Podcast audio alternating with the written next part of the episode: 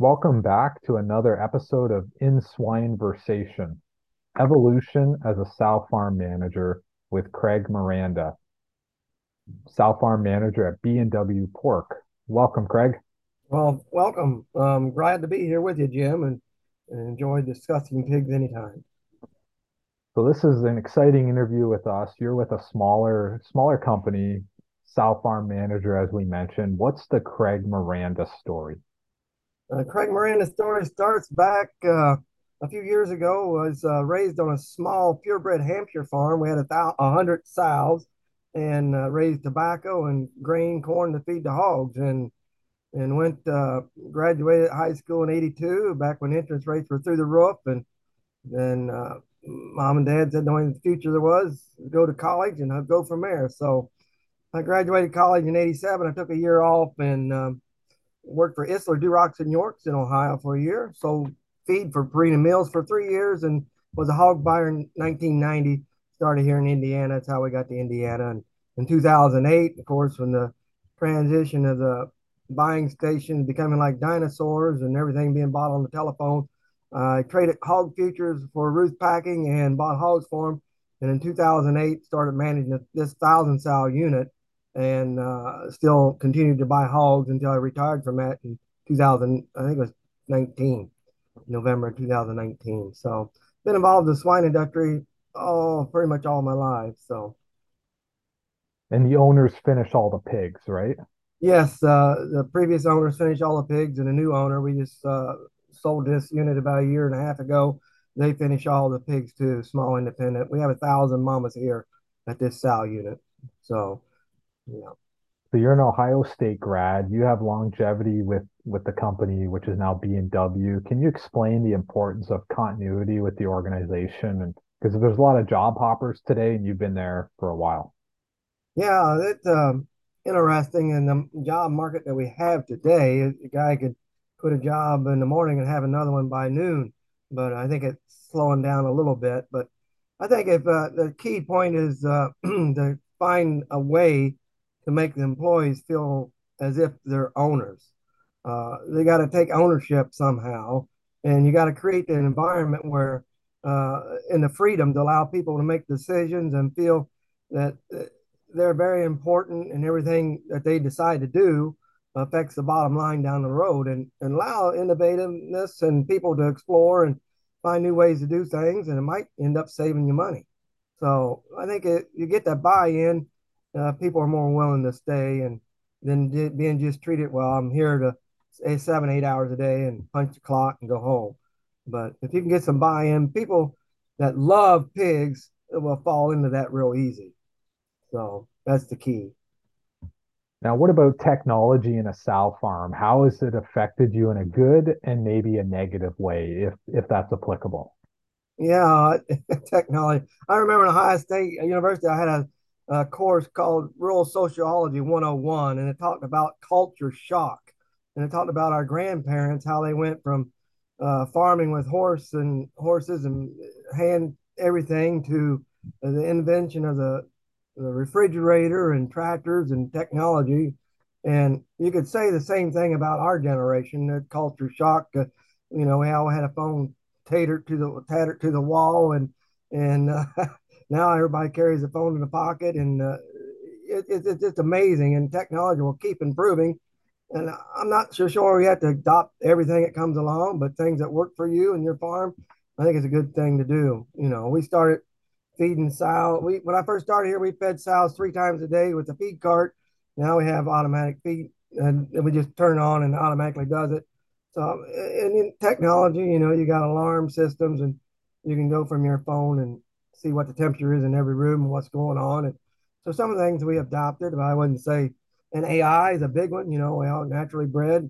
Uh, we started collecting our own boars back when the day when in the late 80s we were doing that and today, you know, the semen comes and two or three times a week. It's fresh, and, and the AI rods are all different. The inner catheter now is different. So there's a lot of things that come down, and most of them have been for improvement. And it's like when we put the automatic feed line in it, he said it comes with a fishing pole, a rod and reel because you're kind of so much time, you know. we used to we spent 45 minutes three times a day feeding sows. Now we're gonna have all this time. We're gonna go fishing, but you find yourself doing other things. It's just I call it a treadmill effect. Uh, we're able to take care of pigs. Maybe day one pig care better. Some other things. So there's things that fill your time and are going to pay bigger dividends with technology. Has it affect communication with employees at all? Uh, you know, there's a big issue with uh, some big farms. We're not so much here, but where uh, technology don't allow cell phones inside the building just because of animal welfare and people maybe doing things they shouldn't and, and somebody videoing it and getting bad PR with it. Uh, you know, we don't discourage it, but uh, we uh, we allow it to, at this point. You know, anybody that needs to carry one can carry one. Uh, but no, it it it uh, hasn't really affected this on that end of it. But so moving from technology to decision making, how are decisions made on in your operation? Yeah, we're very fortunate uh, here. We have, uh, you know, we'll, we'll sit down with the owners and we'll have uh, goals that we set and then targets that we like to meet, and then uh, it's pretty much uh, we we stay on top of that, and the, the farm manager is responsible to make sure that those things happen. And if there's any uh, break in the system, uh, we're communicating that right away and getting things under control. Uh, the good vet relationship very important too, and helping to achieve all those targets and producing a healthy pig out the door. So, but we we we have a free reign. Uh, we we are able to get done and make decisions in the moment. We don't have to wait uh, for get back to headquarters and a week later get an answer. So it's it's on the ground grassroots that right now decided and and then put in action. So do you have a contingency plan for ASF or any other kind of emergency outbreak? We have uh, posted on the window here emergency contacts and everything in case uh, nobody's here and people they can call. But of course, we have biosecurity uh, aspects into place and and uh, we follow them uh, to the best of our ability. I'm not saying obviously there's a break if you ain't broke with PRRS or anything. Uh, somehow that got, gets into the garden, but yeah, we adopted uh, back when PED was real prevalent in late 2013, 14. Uh, we even we we set up a disinfect bottle where we spray the bottom of our shoes. We got a boot box where we take everything off right there and put it in the box, and then go into the shower uh, area and shower in, shower out, and um, anything that comes into the farm, we're we're disinfecting and and watching. But uh, it's uh, kind of scary. Um, you got to set borders. There's a clean area and a dirty area, and make sure everybody knows where that's at and follows it. So, as a decision maker, how have you managed inflation? The inflation, you say? Yeah. Oh wow, yeah. That's a good question. And there's some things, especially when you break disease, you, you have no control over and you have to uh, spend more than you really want to. Uh, but we are cost conscious and always uh, aware of the bottom line and decisions we make and buying supplies and things that affect um, the way we do things. So uh, it is a little troublesome, especially with inflation and labor issue and, and what we used to be able to hire somebody and, and get them uh, uh, for is uh, totally different than what it is today. So we live in an area where RV industry is very strong, so wages are very competitive here, and, and it's uh, had an effect on that as well. So it has increased our cost per pig just from an inflation side side of it from labor and in supplies. We used to get a box of uh, nitrile gloves for seven dollars a box, and now they're with COVID and everything and plants shut down, they're over they're over three times higher than that now. So it, it, it has a, uh, affected us big time. Now, what about you personally as a sow farm manager? Talk about the evolution from when you started to where you are today. Um, yeah, how has that evolved? Uh, it's, uh, it looks quite different. You know, we used to have 100 purebred Hampshire sows, and they were outside, and they throw a 100 pound bag of feed on your shoulder and go feed them on the ground and had a farrowing house and uh, without wire. It was just concrete and scrape crates and bed it with straw. So it's uh, totally different with wire and slats and confinement buildings now, and in the extended uh, period we're able to you know take care of a lot of pigs quicker, and just the concept of of you know things on wire and and and cleanliness and things, but we still have to pressure wash and do all that those stuff. And whereas before we you know we weren't as cautious as that but uh, still the same concept a clean dry draft free environment uh, is what's best for the pigs. And we've always you know gone to that extreme to do the best we can for for the pigs mom and the babies. So it uh, different as far as you know the technology that has affected the way we do it so Now, what about your top three, uh, top three tips for sow farm management? Top three tips. Okay, very good. I say, uh, you know, the most important thing is with all the employees, even from the feed mill clear down to somebody pressure wash, every job is the most important job on the farm. And you got to have that feeling that it is, and you're able to do it to your best of your ability and do it as if everything counts on it because it does down the line. And the number two is uh, if it's worth doing, it's worth doing right. Or as your grandma might have said, haste makes waste. Or if you don't find time to do it right the first time, you will have to find time to do it again. And you could do that with, you know, anything from processing pigs to power washing. If the crates aren't cleaned proper and the manager comes through before they load sows, well, this one, this, and this one's got to be done. The corners aren't clean. There's maybe pig poop here on the wall. Uh, it will have to be redone because um, it affects the survivability of the pig that's going, the mama and the baby's going in there. So, if you know, the same way with breeding gilts, if you're in a hurry and don't do it proper in 21 days, you're going to be doing it again. So, do it right the first time and take your time and, and enjoy it and allow your employees to make decisions and make this mistakes. Uh, the only questions I remember messing in high school and college were the ones that I missed. I learned from those. So if you're really interested in learning, you learn from your mistakes and things that you mess up. So, but the smart people adapt to it quickly and readjust and go on down the road and make improvements. But I think that's important to allow that. So, Yeah, it's it's how we learn. It's uh, you know, we we make mistakes, we learn, we grow and improve from it. right. Now, what about uh, hot takes? Can you kind of comment briefly? We'll list a few topics. We'll get get your quick input on that, Craig. Some hot topics. Yeah. Yeah, so let's Seaboard and Maschhoffs. They had a recent transaction, a little bit of consolidation. Right. Yeah. We've we've been seeing consolidation. When I started started buying pigs, there was probably three or four buyers, uh, packing plants in Ohio, and uh, at the end there was just one Ruth Pack Gates Routh Packing Company. Uh, and the same thing in Indiana. We used to have uh, Wilson's, uh, Worthington. Wilson's got bought out by Ty, Ty, uh, Tyson. Uh, there was one down in southern Indiana, and it closed up. But it's continually consolidated and gotten smaller and smaller. And it is a concern because to have a free market system, you have to have many participants on both sides of the equation, many sellers and many buyers. And when we can keep continually consolidate, it makes you question as a small independent, where do I fit in? And you know, we spend millions down here and on the ground for facilities, and then the next thing you know, you got to become a part of a packer, uh, own part of the packing plant to make a small amount of margin. And where does that stop? Do we have to own the retail also?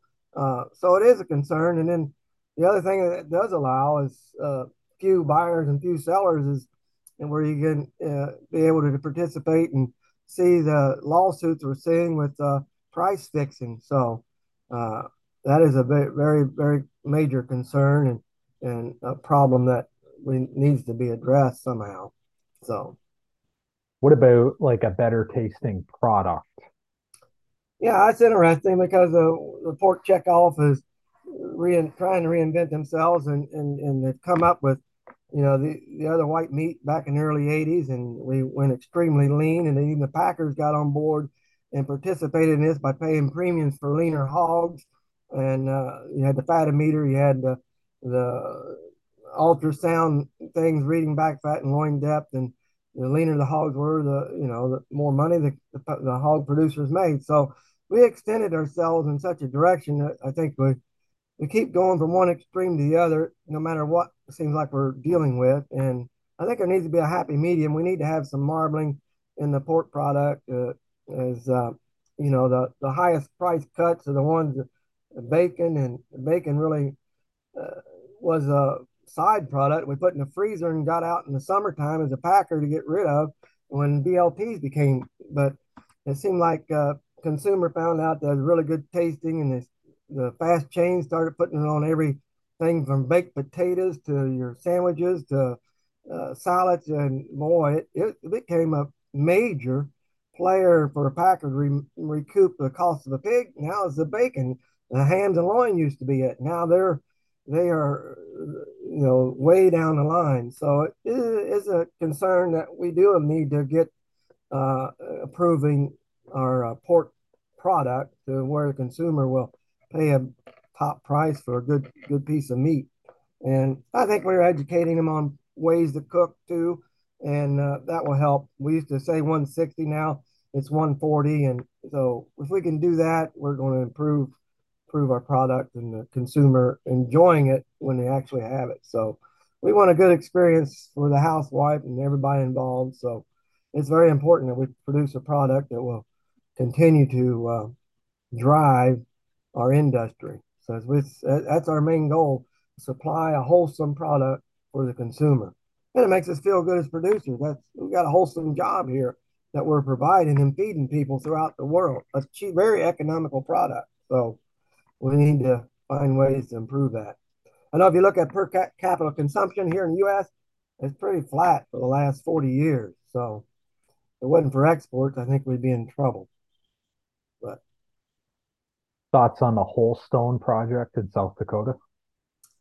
Yeah, that packing plant there uh, getting. Uh, I think it's uh, of some things I've read is going to be able to go happen. Uh, there was some resistance there, but again, we got uh, producers buying in and, and going to own a packing company. I wish them well. Uh, back in the 90s, we had feed companies doing that. I remember Freedom Mills got involved with Morrell Packing, and, and they had hogs out too. But there, and then you had uh, Illinois, uh, the packing company there that went into, and I can't remember top of my head what that was called. Anyway, they there's a lot of them that failed. So, but I think uh, it's changed now uh, because uh, we have some experience, the people involved with uh, moving the product, and that's the main thing. You got to have an outlet for your product to be able to make it successful. To be able to just say we're going to build a packing plant and kill hogs and sell the product, you find out you you got another area there that you need an expert in or a foot in the door. So I wish him well. I hope it works for them. Yeah, and the, the butcher shop is kind of a neat concept too. Right. And you think that we have a genetics problem, Craig? Well, as a as a, I've been involved with the sow farm, you know, and, and things with pigs all my life, and uh, for uh, an industry to be in such an area uh, where we say that a 15% sow mortality is normal is just uh, mind boggling and, and, and, and very concerning. We're used to a four or five percent uh, sow mortality in a sow farm our size. You know, that'd be one dead sow a week. Uh, and when you when you have you spiked up to fifteen percent, it is very concerning with these rectal prolapses or POPs they call them, and uh, pelvic organ prolapses. So there is a major problem and uh, very concerning. I believe it's all genetic related and because of the the push for sows per pig pig per sow per year, and everybody bragging about how many they're they're weaning, and and we focused on that side. It was very low the heritability, but when you intensify as we have for years and years and years, I think we've created a problem here that needs to be addressed and and fixed.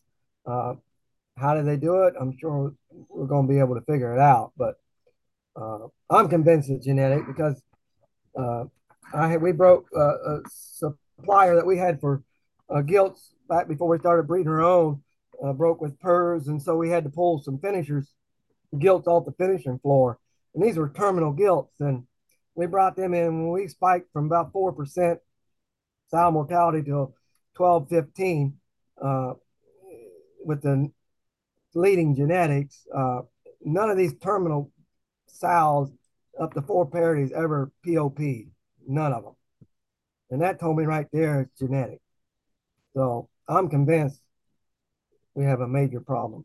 And uh, we can fix it. We can go buy semen that's 10, 20 years old and start breeding maternally sow landrace York cross and fix it. But, you know, it's a concern and it, it should not be normal. It isn't. The industry won't accept it. If they are, they're going to have trouble finding help. And I think the consumer out there is not would not be happy about it. Final take, Craig. What was one defining and challenging moment? And how did you use resiliency to tame the tide, improve, and grow from the experience? Yeah, that's a very interesting question. I, was uh, diagnosed with cancer in 2008 and ended up 21 days in the hospital.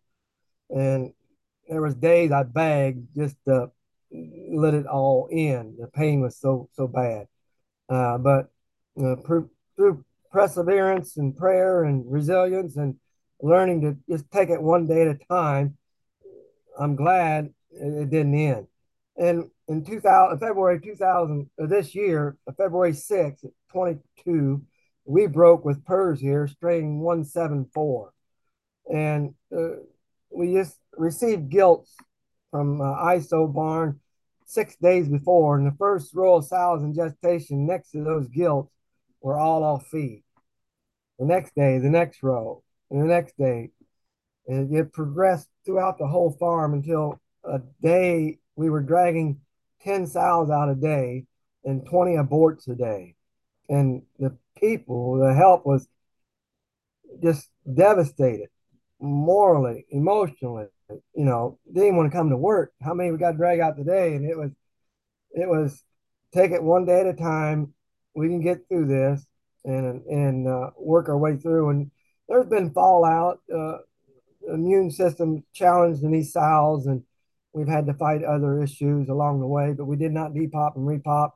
Uh, we actually run three June, July, August, uh, September PRRS free pigs out the door October, we flared back up here with the pigs with PRRS positive. So we're still struggling with it and getting through it, but we're uh, working with the vet and vaccinating more than I ever have with whole herd vaccinations, which we did before with popular PRRS vaccine, but apparently the 174 strain was totally like a naive herd here. Never seen it before, and it hit it hit hard. So there was two weeks there was very very rough, but uh, we'll take it one day at a time and and we we're getting through it. So. Well, Craig Miranda, thanks for joining us today on In Swineversation. I've enjoyed it, Jim, and uh, and invite any anytime, anywhere. I enjoy working with pigs and love working with them. You're an industry lifer. Mm-hmm.